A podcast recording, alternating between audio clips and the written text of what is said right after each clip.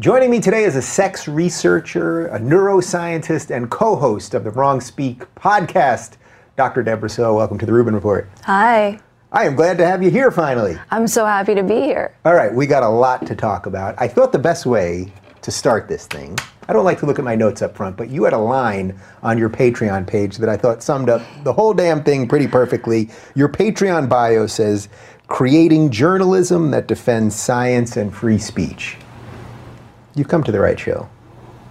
All right. I think so. Yeah. Okay. Should we talk about sex first? Should we just start with sex? Let's start. And then, because it all bleeds into one thing here. Definitely, yeah. Okay. You started as a neuroscientist, but you were sort of more attracted, for lack of a better word, to studying sex. Tell me about that. Yeah, so I decided to go back to school and do my PhD in neuroscience, and along the way I had the chance to do a placement in sexology. So I'd never heard of sex research before, I had no idea what it was, but it was so fascinating to me, and I thought it's crazy that we have the technology to look at people's brains and look at sexual arousal in the brain, and it tells us so much about what it means to be human. So from there I was hooked, I loved it. My PhD was in using brain imaging to look at paraphilias, which are atypical sexual interests, and hypersexuality in men. And I love research, I always will, but I made the decision to leave academia and work full-time as a journalist now because the climate had changed so much, even between when I started my PhD and when I finished. Yeah, and that's why the stuff that you're talking about really is at the nexus of everything that I'm doing here, because now you're on the journalist side, but it's because of the hostility that you were facing on the academic side. So what is it that you were unearthing or studying that was so triggering to people? Well, within sexology, you can't really study anything that isn't triggering. I'd say across the board, someone's gonna get mad at you no matter what. But even though you're really looking at facts, you're looking to find facts. Yeah, exactly. And even with brain imaging, that's definitely, it's a growing field. The technology is legitimate, but no matter what, I think because sex is still considered very taboo, people will either project their own ideas and beliefs and values onto it, or they just don't see the value and they think, why is the government funding this? I feel really lucky being in Canada. We do have a pretty amazing scene in terms of sex research. And my colleagues do manage to get funding, so I think that's excellent. But my decision to leave academia, in the last 2 years, I noticed things were starting to go a bit weird in terms of the climate. And in terms of mainstream media, I was seeing piece after piece about transgender kids and how young children were socially transitioning, getting on blockers, pubertal blockers, and the media was basically saying this is the greatest thing, this is something that we should rejoice about, that these kids are so much better off after. But from a scientific perspective, the research actually shows that the majority of kids who are gender dysphoric actually outgrow their feelings. They're more likely to grow up to be gay in adulthood, not transgender. And so it makes sense for them to wait, not for them to socially transition at a young age. So I wanted to write a mainstream piece about this. And there's been a very long-standing history between trans activists and sex researchers, a very ugly history of activists going after sex researchers if they don't like what someone's study says or what they say publicly. So I thought about it for a long time. I wrote the piece and I sat on it probably for about 6 months, and I wasn't sure if I wanted to put it out. I asked a bunch of my colleagues and mentors, and they all said, you know what, the science is solid, but you know what's going to happen if you do put this out. And at the time, I wanted to stay in academia, and I said, should I wait till I get tenure? And everyone told me, even if you have tenure nowadays, it's not going to protect you. You can still lose your job. So I decided eventually I couldn't stay quiet, and I thought I'm not going to stay in an environment where I can't speak the truth, and I can't even pursue questions that are meaningful anymore because I have to worry about who's going to get mad, and then I'm going to lose my money, my funding, and I'm going to lose my job. So that piece went out. It was called Why Transgender Kids Should Wait to Transition, and then I haven't looked back since. Yeah, so I've read the piece before, but I reread it this morning before you got here. And there's a lot here. So how much of this is just blatantly a misunderstanding of science? Like, I think there's partly that you have a misunderstanding of science, and then you just have activists who just want you to bow to them all the time. Are you able to sort of quantify how much of the backlash is each? I think, to be charitable, I try to look at the other side and give them, credit and try to, think that they have good intentions. maybe people, I mean, it's pretty consistent. All 11 studies ever done on the topic of desistance, so this phenomenon I talked about where kids grow out of their feelings of gender dysphoria, all of them say the same thing. So the final statistic is about 60% to 90%. So this is the vast majority of kids. You can't really question those data. Mm-hmm. So I think what it could be is people, I mean, trans people have a history of having to deal with medical gatekeeping, of people telling them they don't really, what they feel isn't real. I do think gender dysphoria is a real phenomenon, and I do think we should have empathy for people who are suffering. So I think it could be coming from that, of that place of, well, we don't want people saying that this isn't a legitimate thing or that trans people should be forced to not feel the way they do. But in terms of, you know, these children, we should be thinking about the best outcome. So it doesn't make sense for them to transition if that's not actually going to help them in the long term. I try to give people the benefit of the doubt, but I do think the activists, they, on some level, I think they know that they can bully sex researchers because of that history. They know that there's only so much an academic can do, and they've won a couple battles. So I think that's part of it as well. How shocking was it to you when you were discussing this with colleagues? That they were kind of hinting you may want to wait on this thing. I mean, did you think that you'd be in that situation? And I'm wondering, did any of them sit on some other things because they were afraid too? It was eye-opening, yeah. But I kind of knew. One, I guess, instance I can talk about is one colleague, Michael Bailey at Northwestern University. He wrote a book that upset transgender activists. And they went off after him ruthlessly. I mean, they really tried to destroy his life. And thankfully, you know, he's still considered one of the foremost experts in sexology internationally. But I would say that, you know, I've written about him previously. I think he's kind of been the poster boy as to why people are really terrified to say anything that goes against the trans narrative. Yeah, so I think you've already hinted at this, and I know your work otherwise, but so you have no issue with trans people as people, just to be clear. This is purely about the science related to transitioning and hormone blockers and things of that nature of a certain age, where they're doing it as young as, I think you were writing about 14, right? Oh, younger than that now? Well, yeah. I mean, if there's parental consent, definitely. And I have to say, for transgender adults, and I'd say even kids who reach puberty and still feel that way, I think transitioning is totally up to you. If that's what the path you decide to go, then power to you. I don't think there's anyone's business to tell you what to do at that point. So are there basic parameters related to age then? Well, there are in terms of, I don't work with children. I don't do clinical work anymore. But in terms of the research literature, usually clinicians will wait until puberty and see how the child feels at that time when the body starts changing, when they start having crushes on their peers and that kind of thing. And the research does show that when kids start to, you know, have crushes and start dating, and that can play a role in terms of how they feel about their bodies and whether they do outgrow it. But just at that point, your whole body is in flux, your mental state's in flux, your physical state's in flux. And as you said, what did you say a percentage on that of how many of them turn out to just, they happen to be 60 to 90, so yeah. So 60 to 90% of the children undergoing these feelings turn out to be gay. Mm-hmm. And then I assume the ones that don't transition, probably most of them end up being okay with being gay, mm-hmm. I would imagine, roughly. Yeah, and I would say even, like, I grew up in the gay community. I have a lot of gay male friends, and they've said to me when I was young, I told my parents all the time I hated being a boy and I wanted to be a girl, and I am a girl, and why can't I become a girl? And now as a gay man, I'm so comfortable, I'm so happy. And they say to me, you know, I'm kind of glad I'm not growing up in this time because I think I probably would have transitioned. Yeah, well, that's why the external pressure seems so crazy to me, because you just don't know at that age. And even if you do know, waiting a little bit isn't gonna, for the science to flesh out, mm-hmm. That's not gonna kill you. It's mm-hmm. just hard talking about this even, you know? Yeah, I mean, the thing is, what people also aren't talking about is that for these kids, in some cases, the parents don't want a gay child. And this is what upsets me the most. So if you have a little boy who's very feminine, he's likely gonna grow up to be a gay man. But if you take that same little boy and allow him to transition to female, when he grows up, he's going to appear to be a straight woman.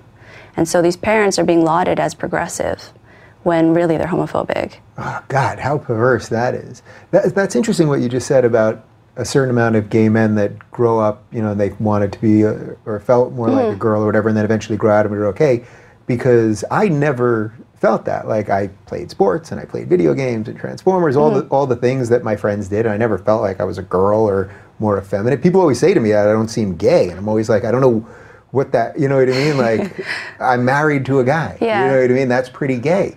But I never had that. But that's sort of just interesting about the psychology of gay people in general. There are gay people that grow up feeling very effeminate, and there are gay men that grow up not feeling that way, and I'm sure there's women that grow up feeling very butch or whatever, and there's women that grow up that are, you know, lipstick lesbians and the whole thing. Have you done any research on any of that? In terms of my research, no, but in terms of what studies have shown, it is about hormone levels in utero. So testosterone, if you are exposed to higher levels of testosterone in utero, you're more likely to be male typical and masculine when you're born. So whether you're male or female. So most boys are exposed to high levels of testosterone. So that explains when they're born, why they are interested in male typical toys and activities. So for gay men, they were likely exposed to lower levels of testosterone, which is why they're more feminine. And the same with girls. If they're exposed to higher levels of testosterone, they're more likely to be masculine and lesbian. Right. Even though there's obvious outliers. Oh yeah, this is on average. On average, yeah. Is there danger in talking about that? Because I would imagine that the certain amount of people in the gay community that would want you to never go down that road, because then you could end up in a place where, oh, we would be able to prevent people from being gay, ultimately, if we can really figure out the science behind all this. Definitely. And I mean, as a straight woman, I have to say, even I right now feel like maybe I shouldn't be saying these things because I'm not gay, I can't speak for the gay community. But as a former sex researcher, I'm very much a proponent of... I'd rather you speak as a sex researcher than a gay person or a straight person or anything else. I mean, this is the problem, though. You know what I mean? Like, you're an expert in this, and it's like, even for you, who's so brave on all of these issues, it gets weird to talk about it. And even for me, it's like a little weird to talk about it. Do you feel like a traitor? No, I am what I am, and that's all that I am. Yeah. That's it. But like, I know that just even talking about this just gets people crazy, and I know what our Twitter feeds are going to look like after this. Yeah, you get ready. Yeah. So I mean, it's crazy because even my colleagues who have the best intentions, they're doing this research because they just want to understand, why are people the way they are? It's not, there are no nefarious intentions there, but people are so quick to jump on. I mean, earlier this year, there was a study about using AI to be able to detect whether someone is gay by looking at their face. And so, again, studies have shown that, on average, you can see differences between straight and gay people, both men and women, in terms of facial features. And so everyone's freaking out about this study. And I'm thinking, why aren't we saying this is amazing that we are able to know this? And I mean, I think I have really good gaydar. I've always thought I have. And now I think, great, like there's actually some quantitative data to suggest that I'm not just making things up. Right, and they always say, well, gay guys have gaydar, that there's something else that maybe you can see or whatever it is. Or I don't know that people say it anymore, but people used to say gay face. Like there's just something about the facial features sometimes of gay men. Maybe they were a little softer or whatever it is. I don't even know what it is. But like, people were talking about that in the gay community. Then it comes out through some sort of science lens, and it's like, whoa, we better watch out for that. And the thing is, then researchers see that and say, well, I don't want to go through that. So then they don't want to touch that topic. So now there are eventually going to be only like two different things you can probably study, unless you know that what you're going to find is going to be politically acceptable, in which case you shouldn't be doing the research, because that means you're not actually doing science. Yeah. What do you think it is about you that makes you brave enough to do this sort of thing? Because I've had a couple other people. We're going to talk about James Damore in a little bit, because you've also written about him and why the whole thing about diversity and all that. But I've had a bunch of outliers in these communities on the show, and I'm always curious what it is about the specific people that make them sort of put it out there and go, I'm going to do it, whether you like it or not. It's probably my personality. Yeah, I mean, I just generally don't really care what people think about me. And I'm pretty stubborn. And I feel very strongly about sex research being taken seriously, and my decision to have gone into that field. You deal with a lot of stigma. As I mentioned earlier, you deal with it on both sides, you know, and when you make the decision to go into the field, suddenly, when people know what you do, they will judge you on a personal level. So I think that was part of it. You know, I grew a very thick skin from saying, I'm going to do what I find interesting. People can assume whatever they want about me. And that, I think that just translated into now what I do as a science journalist.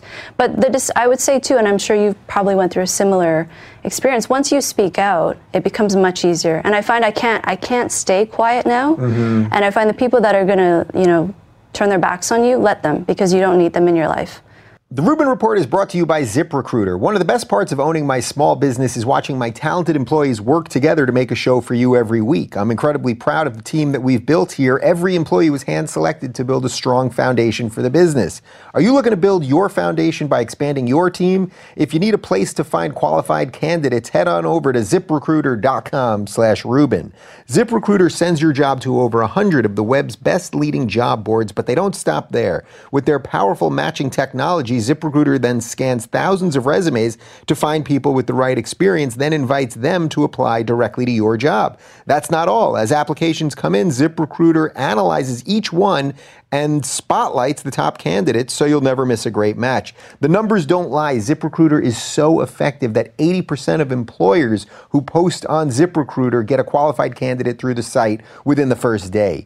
With results like that, it's no wonder that ZipRecruiter is the highest rated hiring site in America. And right now, my listeners can try ZipRecruiter for free at this exclusive web address, ZipRecruiter.com/Rubin. That's ZipRecruiter.com/Rubin.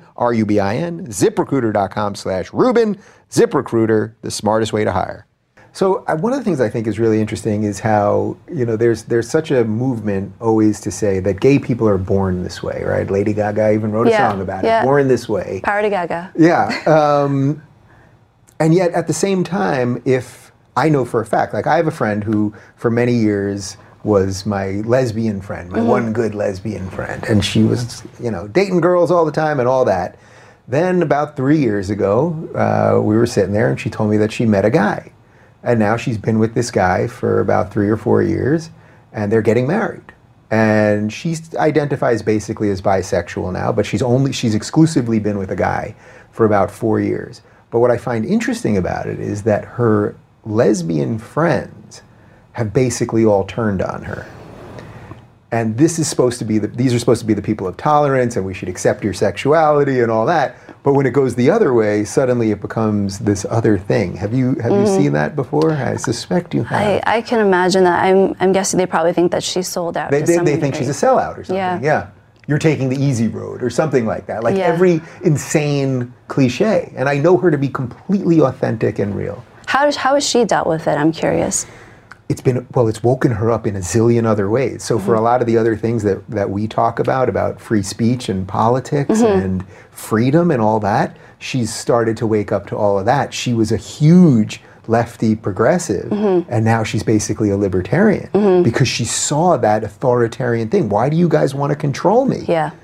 The second I think differently, you guys want to control me. Yeah. So now she's like the wokest of all of my friends, so to speak. That's the thing. I think all of us are eventually going to have a moment like that where you realize what you thought was the truth is not the truth. And there's so many other things. It's like falling down that rabbit hole and realize you start to question everything then. And it's really liberating. But, in terms of sexuality, that's very common. Female sexuality is much more fluid than men's. So men tend to be very category specific. If you're into women, you really like women, you're not into guys. If you're into guys, you really like guys, you're not into women. And then women tend to be a little bit more flexible. It's like you find, there are supposedly straight married men that on the DL are sleeping with other guys, but I'm pretty sure there aren't many gay men that are in relationships or married that are sneaking out and sleeping with women. No. On the DL. No. Have you ever seen one of those in your research? I mean, there's got to be, right? There's got to be some. I think the first case I think is probably closet gays, and then the second case, I have to think about that. Right, but if you were a closeted gay, well, I guess you might be sleeping. Yeah, I mean, I did it. Like I slept with women as sort of like an overcompensation, or I was trying. It's not even overcompensation. I was really trying. I just thought I should try, and I tried, and eventually I tried no more. Yeah, I think also for gay men, when you come out, it's such a big thing. And I think to make that decision to come out is really committing to this, as much as, we don't like identity labels, it is an identity label. So I would see it as being less common for someone who's gay to be sleeping with women on the side because he would have likely just stayed in that camp. Right. That would be my guess. Yeah. So, okay, so you mentioned that you study a lot of this related to the brain and how a lot of this is sort of built into us, and you study this across sort of... is fetish is the right word? Paraphilias, yeah. Fetish is a specific paraphilia, but across the board, basically kinky people. Yeah, so wait, what's the definition of paraphilia then? Unusual sexual interest. And how's that different than fetish? Well, a fetish is a specific object or body part that you have a preference for. Got it. Yeah. So so let's talk about a couple of those related to... There are a lot of them. Yeah. So I tell people this and no one ever believes me, but I'm actually very, very traditional, vanilla, not kinky, but I love it. I was going to ask you all that at the end about yourself personally, but okay. Yeah, but I mean, I find it super fascinating, and I guess it's my way of living vicariously, you know. So in terms of different paraphilias, I mean, there's voyeurism, so, you know, known as peeping toms, exhibitionism, so people who like to expose themselves, sadism and masochism, which are different from BDSM. So BDSM is consensual masochism and sadism. So masochism being wanting to be humiliated, sadism is wanting to see your partner be humiliated. BDSM is very much about consent, so it's not true masochism or sadism because partners will negotiate beforehand and not do anything outside of particular boundaries and that kind of thing. What else is there? Frauderism, so it's when people like to rub up against unsuspecting people. There are tons. I could go on forever. Mm-hmm. Yeah. And so how are these all connected to the same parts of the brain? Is it the same mechanism that's working, and the fetish itself is just manifested in a different targets way? So with my research, when I was still a researcher, I found that for men who are kinky, when they look at kinky pornography, the same brain network activates as when non-kinky people are looking at regular or vanilla pornography. So it suggests that paraphilia is maybe akin to a sexual orientation, so that's not to say that's the same as being gay, but it's the same idea conceptually that it's someone's preference, it can't be changed, and it's with them from very early on. Yeah. How does the internet play into all this? Because I know you've written about porn addiction and things like that, where now all of this stuff is so accessible, where obviously... even 15, 20 years ago, it was a lot harder to get. You had to go looking for it, I think people are probably able to test out different things and go searching for things out of curiosity, but if you really like something, I don't think it's because you happen to find it on the internet. And with porn addiction in particular, there's no research to suggest that's a real thing, that excessive porn viewing is akin to an addiction. Usually, if you talk to someone with problems with porn, across the board, there's always some other reason why. Either they're anxious, they like to procrastinate, well, they don't like to procrastinate, but they use it as a way of procrastinating and avoiding other things. It's not that they're actually addicted to pornography. Right, so when you hear, though, that people will say, well, you're getting that dopamine hit, isn't that partly what being wouldn't you become addicted to that? Well, or am I understanding the term addiction slightly incorrectly? That's true, but dopamine is released during a number of different things. If you eat a nice piece of food that you like, dopamine's released. If you see a nice picture, dopamine's released. I mean, it's reward, but it's responsible for a lot of different things. So I think that's one case of, I mean, I do have some issue with science journalists watering things down and liking to take one finding or one study and kind of, representing it or misrepresenting it. So it's not really an accurate take on it, but I understand why people think that, because dopamine has been seen as the addiction neurotransmitter, and you see so much about porn addiction, sex addiction. I would say probably a year ago, it was everywhere. Everyone was talking about porn addiction and sex addiction, even though, there's no legitimate research to suggest either of those things are real. So when you've studied all of these things, what are you finding out about the brain as a neuroscientist? And can anything be done for any of these things if somebody was partaking in these things and either didn't want to or at least wanted to understand it or whatever else?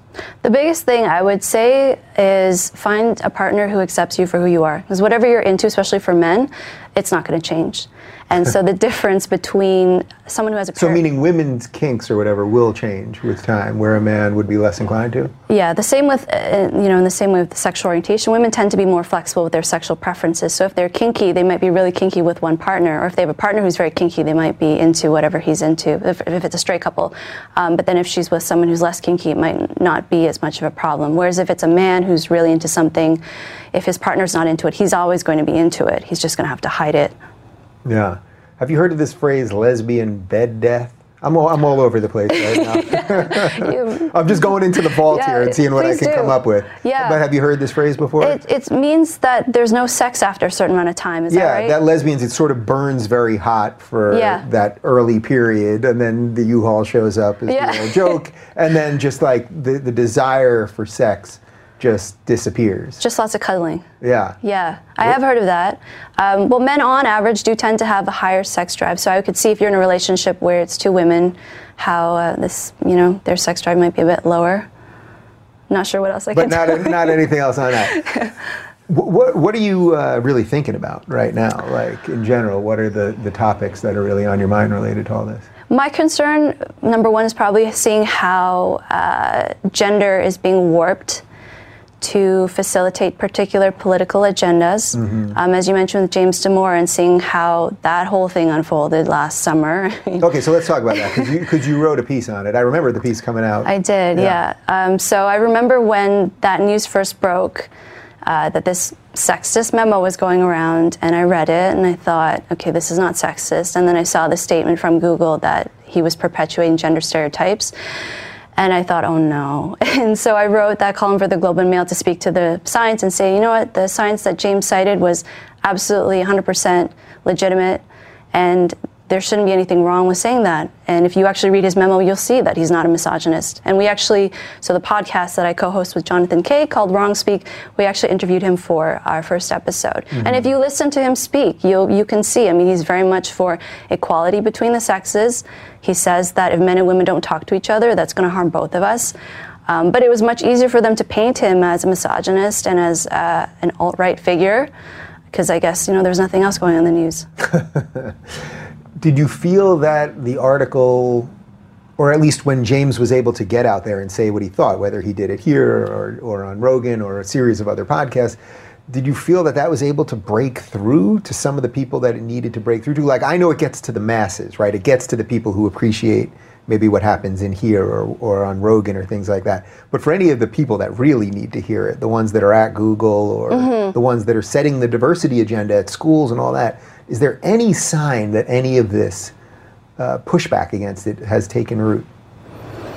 No, I think it's gotten worse, if anything, honestly, which is terrible. I think they are so set in that mindset that you really can't say anything. I think reasonable people, if you talk to them, I was surprised actually at that time, because a lot of people that I knew that were really intelligent, really rational, had bought into this narrative that he was a sexist person who said that women are biologically inferior and are not capable of engineering or working in tech.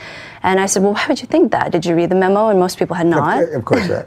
But then, because left-wing media was so adamant about this message, people just assumed, well, they're not going to lie. Why would they lie? And, we are in this industry, so of course we know, but I think most people just take at face value. They're busy, they have their jobs, and so they see a headline or they see an interview, they just think, well, like a mainstream interview, they think, well, they wouldn't be saying these things if there wasn't some truth to them. But no, they're blatantly lying. They're blatantly lying. Has all of this and being part of this and now, being very public about your opinions, has this changed your politics at all? I find that it consistently has changed people's politics. Usually it shifts people to more of what I would say is a classical liberal position, but what a libertarian, just more of a less government position, because that's where I think at the moment the most freedom lays. Yeah, I would agree with that, and especially the idea of the government. I used to be definitely more left, much, much more left. I would still call myself a liberal, but definitely now that I see, because I used to think, well, it's good for the government to come in and help people and to kind of set the tone, but now I'm seeing things that are not hate speech are being considered hate speech, and genuine facts, we're not allowed to say them anymore. So I'm much more skeptical now of government intervention, of policies dictating what people can and cannot do or say. So I would say I have moved more to the right, but I would still call myself a liberal. And I mean, the fact that I write about sex research for a living is pretty left. Yeah, you're my kind of liberal, so you're good to go in here. The Rubin Report is brought to you by our friends over at Dollar Shave Club. If you ever shower or brush your teeth or comb your hair, congratulations, you're already on the right track. If you're looking to upgrade those daily hygiene routines you've already mastered, I've got some good news for you. Dollar Shave Club has a lot of stuff to help you get it to the next level. It's a fact. Dollar Shave Club delivers everything you need to look, feel, and smell your best. They've got everything you need to get ready in the morning. You name it, they've got it. Shampoo, conditioner, body wash, toothpaste, hair gel, even a wipe that'll leave your tuchus feeling tingly clean. All of Dollar Shave Club's products are made with top shelf ingredients that won't break your budget, but don't skimp on quality. You'll feel the difference. Personally, I'm a big fan of their amber and lavender body calming cleanser. It's a great way to ease my sore muscles from all my travel, and it smells great. Good luck finding that in the store. And here's a great way to try a bunch of Dollar Shave Club's products. For just $5, you can get their Daily Essentials Starter Set. It comes with Body Cleanser, One Wipe Charlie's, their amazing butt wipes, their world-famous shave butter, and their best razor, the six-blade executive. Keep the blades coming for a few more bucks a month, and then add in shampoo, toothpaste, or anything else you need for the bathroom. Check it all out at dollarshaveclub.com/Rubin. That's dollarshaveclub.com/Rubin. So one of the things that I think is fascinating about all of what we're talking about here is that it's not just about gender and sex and sexuality, but this is also leaking into all sorts of other things, talking about ethnicity and color of skin and all of that. You've written a bit about this. I have, yeah. I wrote about how university applications, and particularly Harvard, has been discriminating against Asians for decades, and how, to the point where Asians, when they apply to university, will want to hide their ethnicity in hopes of that's going to give them a fair chance of actually getting into the school. Yeah, so all right, so somebody that's watching this right now that doesn't know about this, they're going to go, wait a minute, why would Harvard discriminate against Asian people? Because apparently there are too many Asians there. If it's based solely on SAT scores and meritocracy, there's a very high proportion of Asian students. And so in the name of quote-unquote diversity and inclusion, Asian students get penalized. So this to me is the most blatant example of why this diversity stuff is complete nonsense. Because people, on face value, it seems nice. We want to help people. Mm-hmm. We want to help groups that maybe have struggled more or for whatever reason. I think we should. And there's probably many good ways to do that, maybe investing in more education or whatever else. I'm happy to hear your thoughts on that. But what they take as a good thought, then they don't think all the way through, which means, okay, now we're going to have to punish people who have worked very hard and done everything right. And by and large, the Asian community, whether it's Chinese or Japanese or Korean or whatever else, have worked really hard and put a focus on education and family. And then what is the result of that? It's now harder, if not almost impossible at some level, to get into Harvard. Mm-hmm. And the craziest thing, I don't understand why people think this is acceptable. And even when I wrote that column, I had a number of Asians reach out to me and say, you know, don't be used as a token for the far right, and I'm totally okay with this, this is fair. And I'm thinking, you know, what are you on? Like, didn't the Times do an op-ed, I think, by an Asian woman, if I'm not mistaken? Mm-hmm. Yeah, saying that this is okay. And I mean... What do you do with that? What do you do with that? You are fighting for true equality. Yeah. And that is simply not what they're fighting for. I think it's indoctrination at some level. I think especially for the kids who are applying to these schools and who are okay with having to score much higher on the SAT in order to get a fair chance. I think they've just been told, you know, this is how it has to be. But this idea that it should be an equality of outcome as opposed to opportunity is silly. And it doesn't actually deal with actual differences in terms of in terms of the differences that we see and the reasons why there are these differences. They're not actually being addressed. Please tell me that you got some nice support from members of the Asian community for this, and it wasn't just sort of brainwashed lefties that were... I didn't. I got it across the board of many races. So I was grateful for that because I wasn't sure how people were going to respond to that piece, but I felt very strongly that I had to say something. Has Harvard issued a response to any of this, or do we even know where they're at with all this? No, as far as I know, the lawsuit is still ongoing. Yeah, it really is just crazy. So I, Are you with me on this? I sense that there's some massive minority groups that are breaking right now. I think the Asian community, because of the, I hate saying community, but you know, you have to use some words to describe some of this. But I think the black community is breaking. This is what a lot of what Candace Owens is talking about. I sense this happening in the gay community. I sense this happening in the Jewish community, on, very similarly because of the Asian community, because of hard work and education and all that. And so then we decide, yeah, we have to put you at the bottom of the oppression Olympics.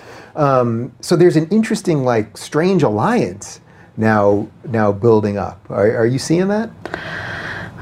I would say, yeah, I see it coming. I see, well, we were talking about a bit about this earlier, about how the left is going to eat its own until there is only one person left. So it's only a matter of time, really. We're all going to find each other and say, yeah, we've had enough of this. I mean, gay men, you guys don't count, doesn't count to be gay anymore. So.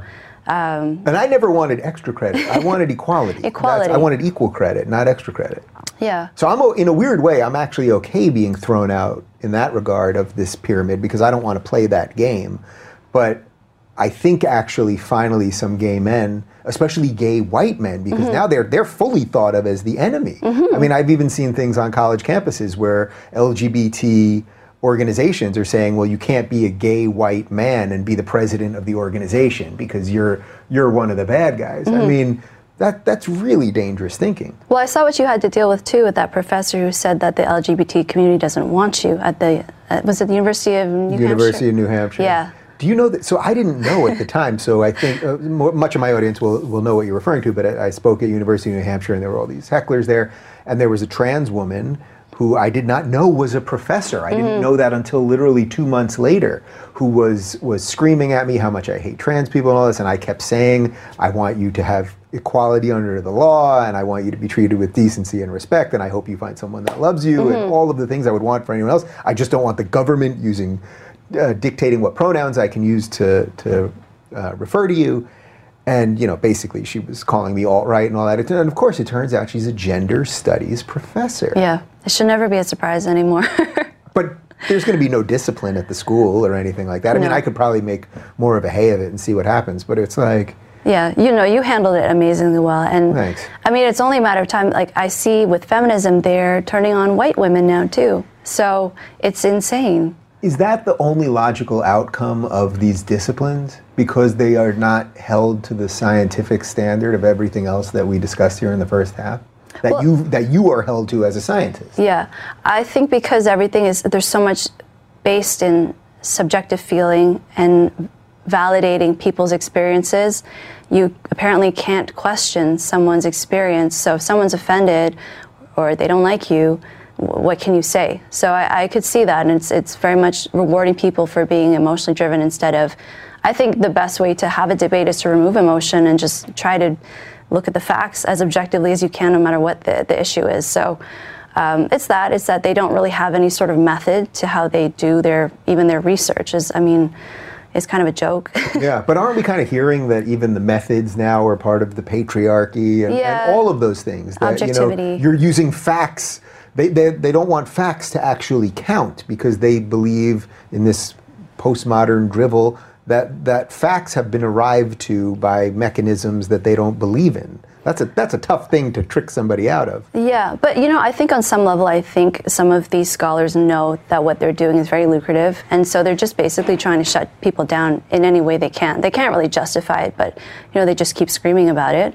And academics who have better things to do, like actually do real research, and they've got their courses and their students and a million other things and their 80-hour work weeks, they don't have time to deal with this. So this is why there's such a lopsided discourse in terms of what you see coming out of the universities. And there are some institutions that, you know, they won't allow academics to engage with the media without permission first. So that's part of it too. It's just, it's really an unfair battle right now that's being fought. Yeah. How do you think we get to a place where specifically related to sexuality and topics related to gender and sex, where we will be able to talk about it in a better way? So, for example, the Me Too movement, where everybody, I think basically thinking person understands that there were some really bad people here that did some really bad stuff. Obviously, Harvey Weinstein and Bill Cosby and some people that really, that drugged people and had, you know, years of history of doing all this. And then there's all sorts of other people who seem like they're just getting swept up in it or baselessly accused or all that. Now, you can be for the idea of the Me Too movement without being for taking down all of these other people, or also, and I guess what the real issue is litigating everyone's history, where we could all look back and go, I did this, someone did that to me, this, that, the other thing. College kids now having to sign things before they hook up. I mean, really where we're creating this situation where our interpersonal relations are gonna have almost nothing to do with the stuff that's hardwired into us, the stuff that you study. I think Me Too probably started as something honorable, and I do agree that women and men have been dealing with harassment for far too long and that it doesn't get taken seriously sometimes. But it's to the point now where relations are so strained, especially between men and women. I sense men are terrified, and that's not going to be helpful across the board for anybody. I think especially when you look at shades of gray, well, I mean, there's so much I could say on this. Yeah, so I'm trying to think what the best place to start would be. With consent, say, I think one message that's been missing is women. I've written about this. Women need to advocate for themselves. And that's not to say if you are experienced harassment or if you were assaulted that you are at fault. I'm not advocating victim blaming, but I think what's missing from this narrative, women are portrayed as though they're helpless, and if something happens to them, they're helpless, and that they're basically, they have no say in terms of how men behave towards them. And you know, I've written about sexism in the sciences and how women are basically being scared off, I think, of going into the field. As someone with a PhD in a science field, yeah, you deal with sexism and it's unpleasant, but I still got my degree and now I'm speaking out about it. So if you want to achieve something, you can. And sexism is not so terrible in the world that women can't achieve what they want. So going back to consent, you know, I think women need, young women especially, need to be told, you know, you have a say in this. If you don't like something or if you don't want to do something, say so. Don't feel like it's on the man to I don't know, read your mind. And I feel like I'm going to get in so much trouble for saying this, but I think that empowers women instead of telling them, you know, just really hope that this doesn't happen to you. And if it does, then get on Twitter and use the hashtag and talk about how men are terrible and men are trash. Men are not terrible. There are lovely men in the world. I love men. You know, there are some bad men, but you can't generalize to all men. Yeah, but we love the generalization thing, right? It's easy, right? I mean, you even see this. The amount of articles where I see, you know, we have to take down white. It's always white men that we have to take down, or now it's women's turn to rule the world, or all of these things. And it's like, well, a woman could be president, or a woman could be, you know, anything that a man could be, but it shouldn't be because she's a woman. It should be because she's qualified, capable, capable. But we've seen this sort of hysterical reaction to it, and I think that now is just another one of these places where we're on this crazy pendulum just bouncing back and forth. Yeah, I'm hoping it's going to come back to the middle, and hopefully not too much damage will be done before that happens, and that the, you know, relations between men and women aren't going to be so terribly strained. I do think we're reaching that point, though, because there are only so many men left who haven't been accused of a Me Too moment, so you know, it's only a matter of time. You know, it's interesting. I have a running joke with some of my friends that I know a lot of great straight girls in LA that are single, a lot of straight great girls.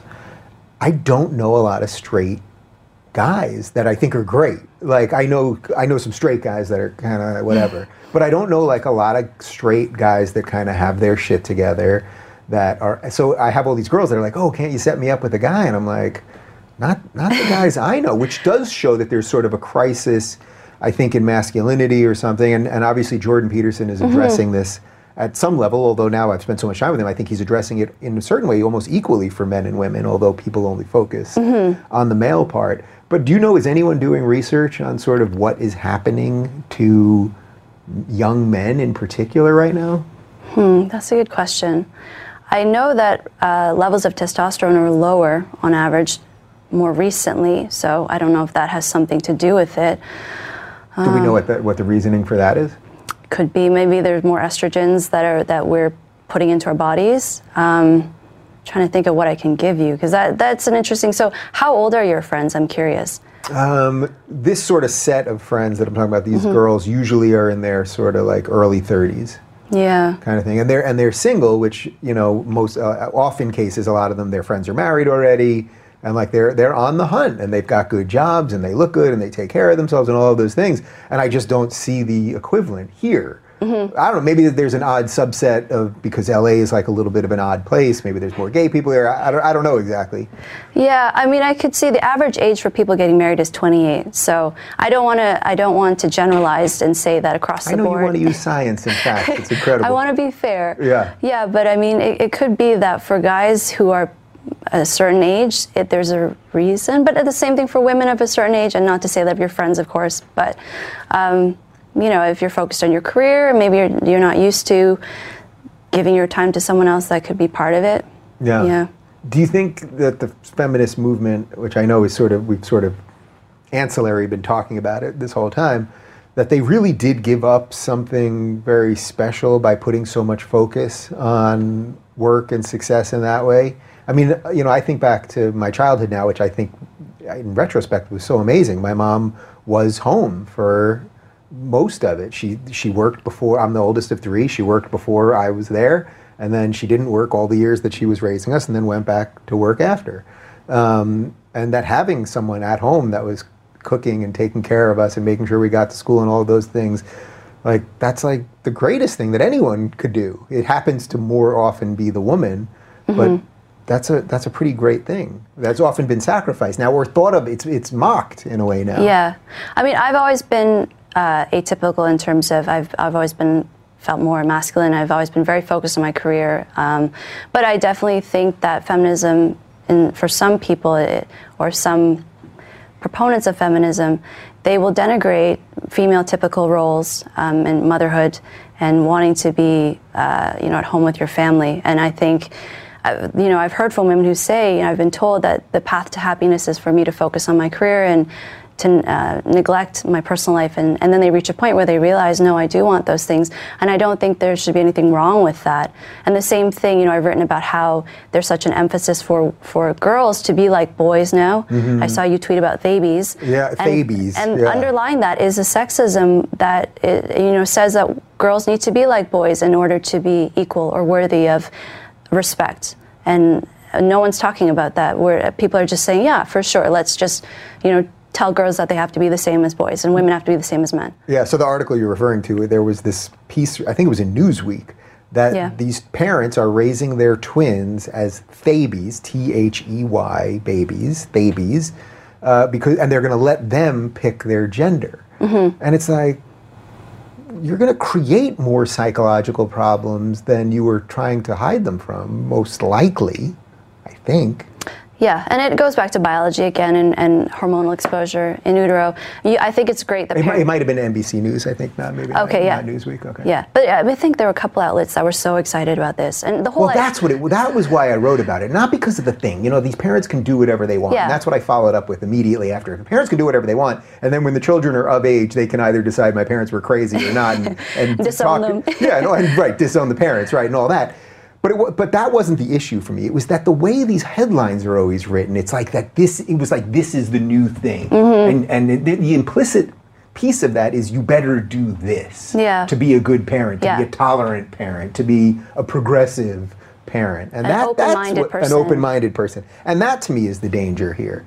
Not the little isolated case necessarily of these people that are doing something that's an outlier thing. Yeah, and the thing is, I've heard stories now where people are terrified of giving their daughters dolls, and what's really funny is you have some of these really progressive parents who raise their girls, they only have gender neutral toys or they give them boys toys, and then the girl obviously goes to school and sees girl typical toys and wants to play with them, and the parents are horrified and they think, oh, this is the patriarchy coming in. It's the return of the patriarchy. It's just biology, and we shouldn't be afraid of that, and we shouldn't shame girls for wanting to be female typical. Yeah, but this is why when people say, I think to a bunch of us that are in this space, this, oh, you guys are overstating what this thing is, it's just a bunch of angry activists or whatever. It's like we've seen it infect academia, mm-hmm. which you've addressed already. We've seen it infect the home and how you're supposed to raise your kids.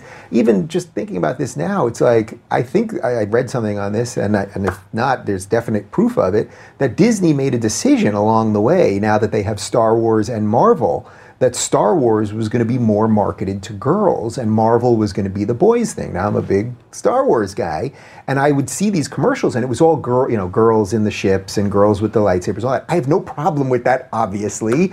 Rey, the leading character in the last one, is a girl. It's all good. The girls can do whatever they want, but pushing marketing on them seems odd to me. And although I'm sure there are many girls out there that want to be Jedi, there's obviously more boys. So the way that we even market, and I suspect they're marketing in a way that's hurting their bottom line in the name of tolerance? In the name of what? I don't know. Yeah, so I mean, how did the boys feel about that? Right, and then right, so you're going to get this odd thing then when eventually, after enough marketing, boys are going to want to play with the girl thing and then feel weird about it. God, that's messed up. Too much time. These people have too much time on their hands, yeah. I just say let kids do what they want and acknowledge that as long as you give them free choices, you probably won't have too much say at the end of the day, but at least, you know, they'll be happy. Yeah. Is there anything else that you're researching at the moment or that's been on your mind that that we haven't covered? The only thing I would say is, so with Wrong Speak, we are going to be launching our we just launched our first season last month. So we spoke with James Damore, Lindsay Shepherd. We also did an episode on rapid onset gender dysphoria. So it's this phenomenon of adolescent girls who are suddenly saying they're transgender even though they've had no previous signs of gender dysphoria. And actually their problems have nothing to do with gender. So what are the problems? That's just societal stuff or pressure or wanting attention or? All of the above, usually autism as well. Really? So they either will be diagnosed by a mental health professional, but the person will say, I can't say that, I have to, you know, affirm your child's gender, because they can otherwise get into a lot of trouble and lose their jobs if they don't. Wait, can you repeat that? I gotta get that one right. So that they will lose their jobs if they don't? No, but they have to affirm their... They can affirm they have to. Clinicians nowadays have to affirm these kids. If a child says they're transgender, you have to. They'll lose their jobs otherwise. So technically a therapist or a clinician could feel that this is some other issue going on or something, but they have to actually affirm what the child says to the parents and in all the documents. Yeah. Because they will lose their jobs. They're terrified. And so in Toronto, what happened, what the precedent case was, my colleague Kenneth Zucker, he had a clinic where he saw gender dysphoric children, and people said that he was practicing conversion therapy. He was not. So conversion therapy, I do not stand for. It's trying to turn gay children straight. But sexual orientation is not the same thing as gender. So gender in young children is flexible, and it becomes more stable with age. So when patients would come to him and say, you know, I want to be the opposite sex, he would say, okay, what's the underlying... Wait, let me just pause your second. When you say gender is flexible, you don't mean the amount of genders, you mean the feelings that you have related to genders. Yeah. I just want to be clear. Yeah, no, there are two genders. Let's be clear. Yeah, binary, very binary, not a spectrum. People will jump on that. Okay. Yeah. So if you have, and the example I've been using, if you have a little boy who says he's a girl, he will likely be a gay man, and he will likely grow to be comfortable in his male gender identity. So for 99% of us, our biological sex is our gender. Man, this thing, it's a real monster. Yeah, there's a lot of misinformation out there. So anyway, what I was saying with my colleague, his clinic got shut down. He wasn't doing anything unethical, but because of that, it's set this chill across the field now. Clinicians do not want to have the same thing happen to them because activists will go after them. Yeah, so there's no one really practicing... or anyone sort of thought of as legitimate that's practicing conversion therapy anymore, is there? I hope not. I hope not. And all the science is against it, like that it just never worked. Like it was just something that, I guess, a sort of twisted ideologue was practicing, not using real evidence or science, and eventually it just fizzled out, basically. Yeah, I do think there are some practitioners who are still doing it. I wouldn't call them legitimate, which it makes me very uncomfortable when I see that. But yeah, definitely sexual orientation is biological, it's genetic, and it can't be changed. So conversion therapy is completely useless. Yeah, well, I'm glad we got there at least. I think most people won't be angry at you on that one. Well, I guess maybe some people on the right might be angry on that one. Maybe. But, you know, I'm all about presenting the data and speaking to facts and the science and standing up for sex research, whether it infuriates people on the left or the right. Yeah. Science, facts, reason, pretty much all of it, all sort of packaged within the free speech thing. Yeah. Can I call you a member of the intellectual dark web? Please do. I don't know that I have that power, but I'm going to go to the clubhouse later. And okay. I'm gonna, get me a membership? Yeah, yeah. You know, we have to vote on it. Yeah. It's a weird thing, and we... I can be a white man some days. Yeah. Oh, right. That was the thing. It was like... They, you know, whatever, all these idiots that are writing all these nonsensical pieces about it, it's all white men, and it's like, come on. There are a bunch of us that are not white. But I mean, they call them, I've been called a white supremacist, I've been called a Nazi, so, you know, that's the level that we're at right now, and they have nothing else, so I think it's a good sign. In a weird way, it absolutely is a good sign. Well, it's been a pleasure. I'm so glad that we finally got to do this. It's been so much fun. Yeah, we will do, I sense these issues are not going away, so we're going to have to do this again. All right, very good. For more on Debra, you can follow her on Twitter. It's @Debra Soh.